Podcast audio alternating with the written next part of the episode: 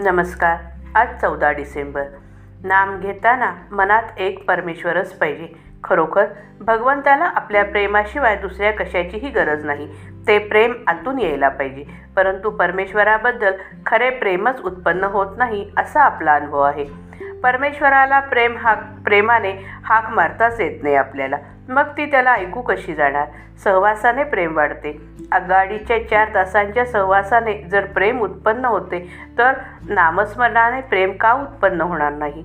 देहाशी अनंत जन्मांचा सहवास असतो म्हणून देहावर प्रेम जडून देहबुद्धी येते. नामाचा सहवासही पुष्कळ म्हणजे सतत करावा म्हणजे विषयावरची आणि देहाची आसक्ती कमी होऊन नामावर प्रेम जडते. बायको मुलांच्या प्रेमाकरता आपण केवढा त्याग करतो? मग परमेश्वराच्या शाश्वत सुखाकरता क्षुद्र वासनांचा त्याग आपण का करू नये?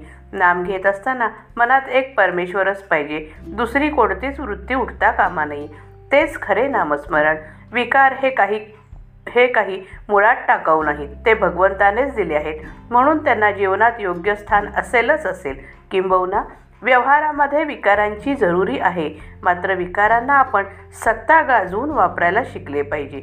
विकारांनी आपल्यावर सत्ता गाजवता कामा नये.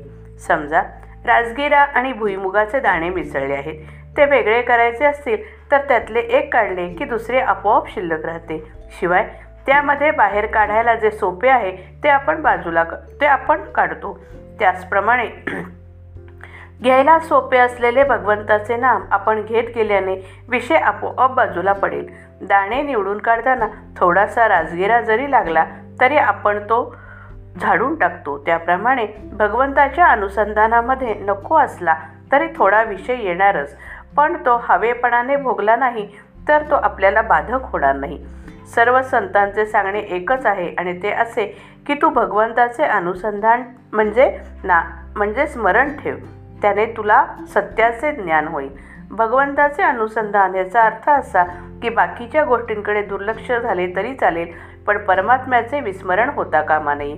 भगवंताचे अनुसंधान कोण कसे ठेवील याचा नेम नाही. कोणी पूजा करून ते ठेवील तर कोणी भजन करून ते ठेवील.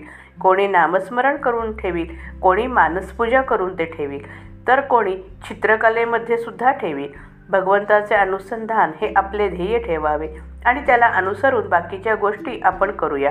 कर्तव्याची जाणीव आणि भगवंताचे अखंड अनुसंधान हे सर्व पोथ्यांचे सार आहे. अखंडमुखी रामनाम आता असावे अनुसंधान.